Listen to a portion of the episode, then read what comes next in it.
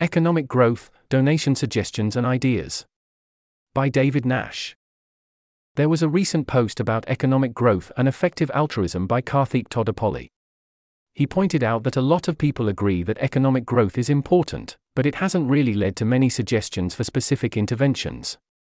I thought it would be good to get the ball rolling by asking a few people what they think are good donation opportunities in this area, or if not, do they think this area is neglected when you have governments, development banks, investors, etc., all focused on growth? I'm hoping there will be more in depth research into this in 2024 to see whether there are opportunities for smaller, medium funders, and how competitive it is with the best global health interventions. I have fleshed out a few of the shorter responses with more details on what the suggested organization does. Shruti Rajagopalan, Mercatus Center. Here's a list of bullet points. XKDR Forum, founded by Ajay Shah and Susan Thomas, it aims to advance India's growth journey through economic research, data analysis, and policy engagement, with a focus on core areas like macroeconomics, finance, and judiciary.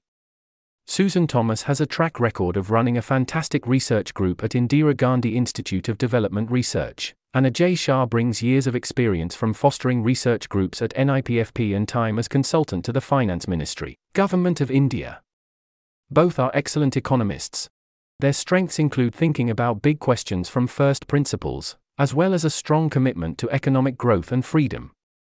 They are also very good incubators of talent and have some excellent young researchers working with them, for example Bhargavi Zaveri, Harsh Vardhan. Former Emergent Ventures winners. Prosperiti, a non-profit organization dedicated to economic growth, greater economic freedom and job opportunities for Indians. It is the only all-female founded research think tank in India with co-founders Bhuvana Anand and Baishali Bomjan at the helm. Their key focus is on labor regulation, especially gendered regulation.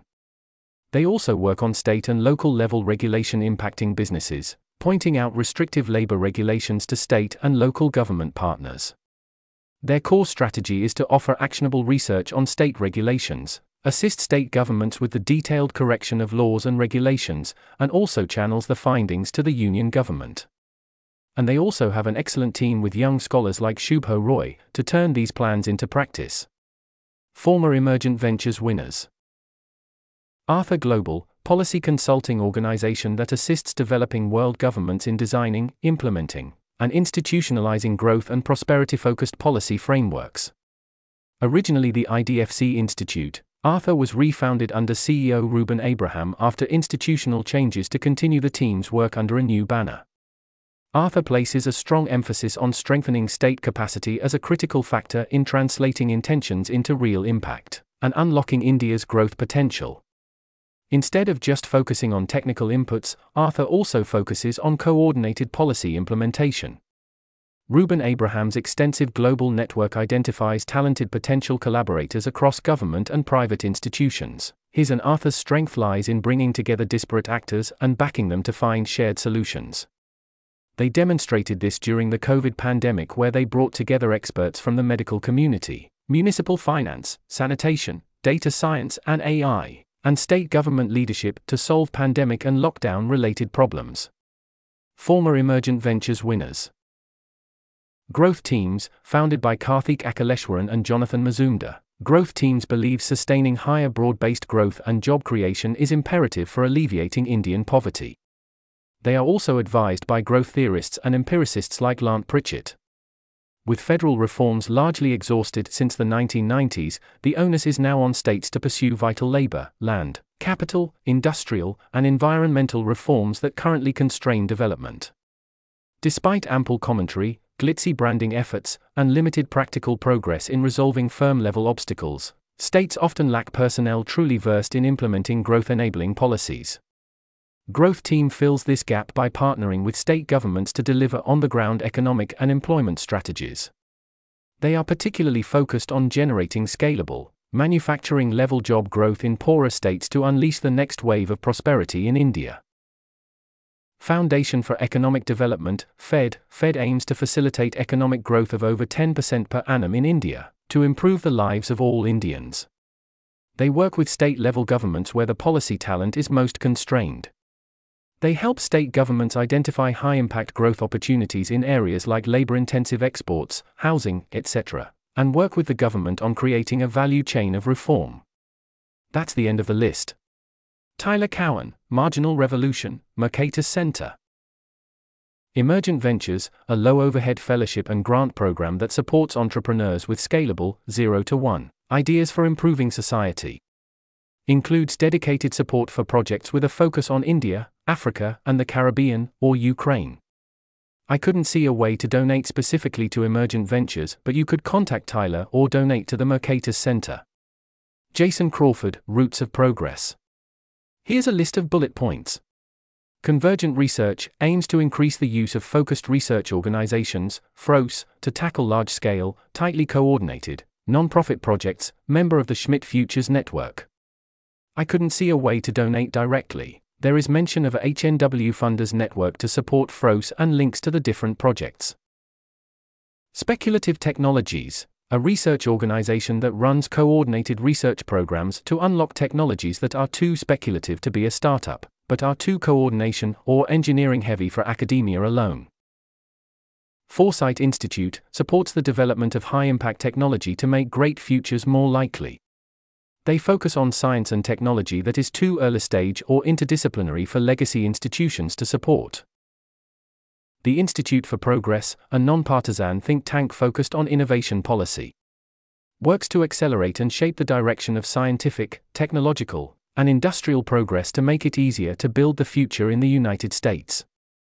The Center for Growth and Opportunity, Utah University, produces research exploring the way institutions in society create economic growth and connects academic entrepreneurs with pressing challenges. Breakthrough Institute research institute that identifies and promotes technological solutions to environmental and human development challenges.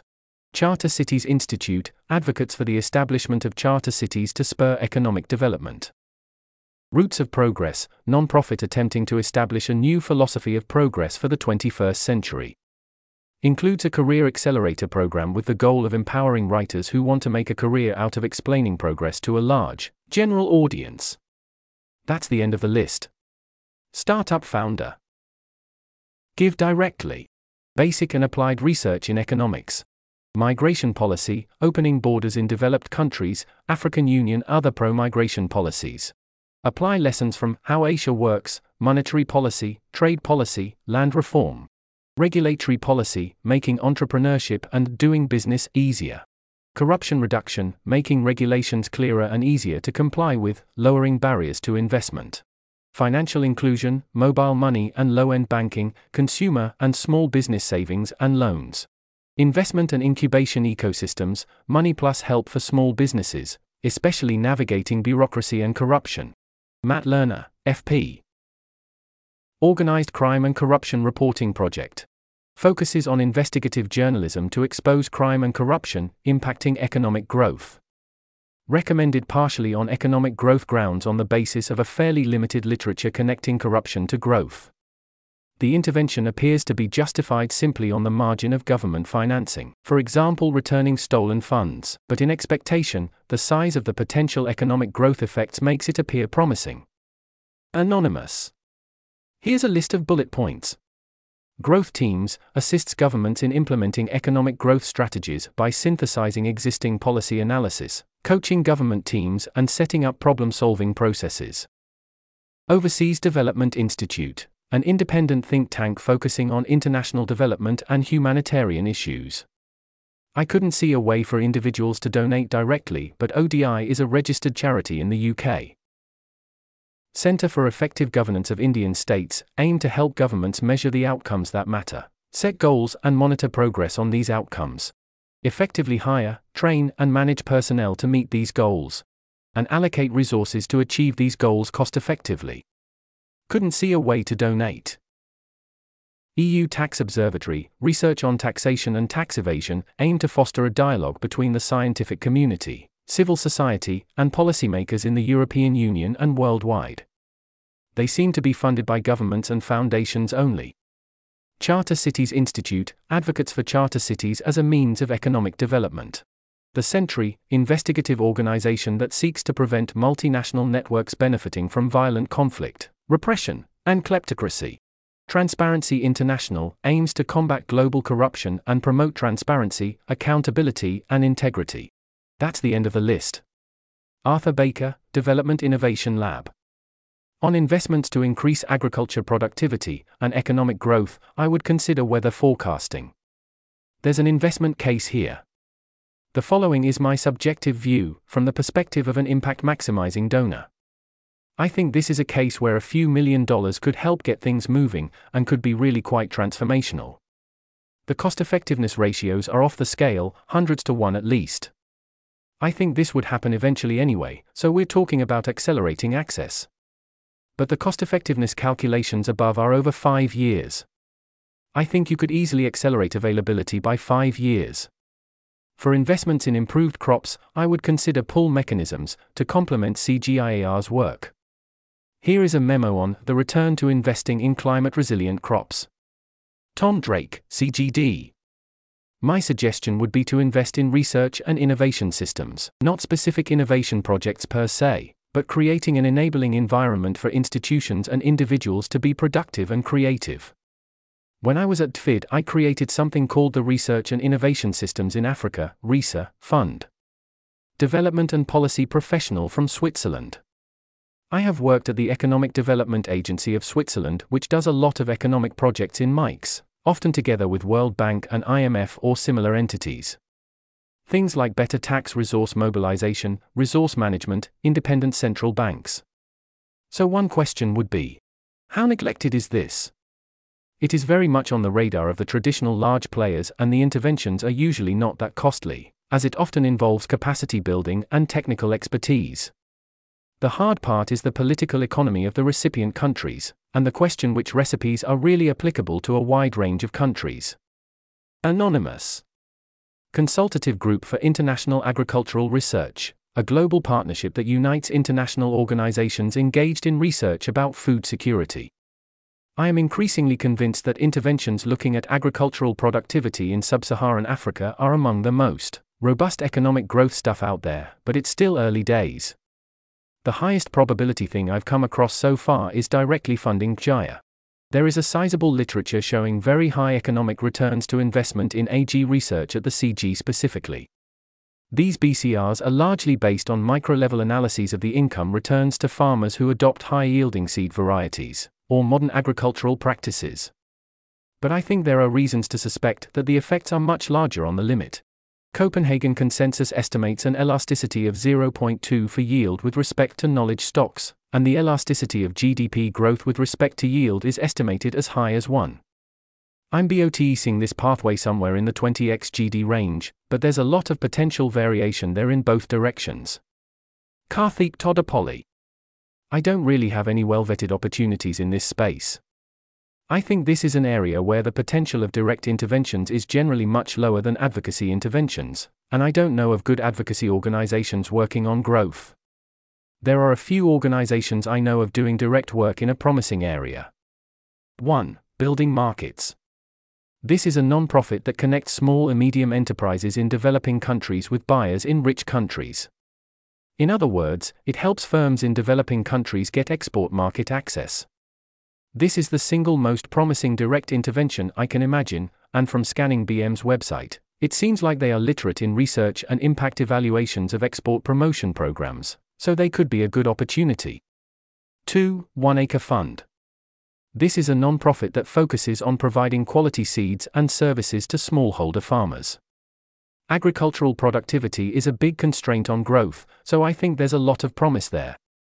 I also know researchers who have collaborated with OAF, who attest to their focus on credibly measuring their impact, and if I recall correctly, OAF has been recommended by the Life You Can Save. 3. GiveDirectly.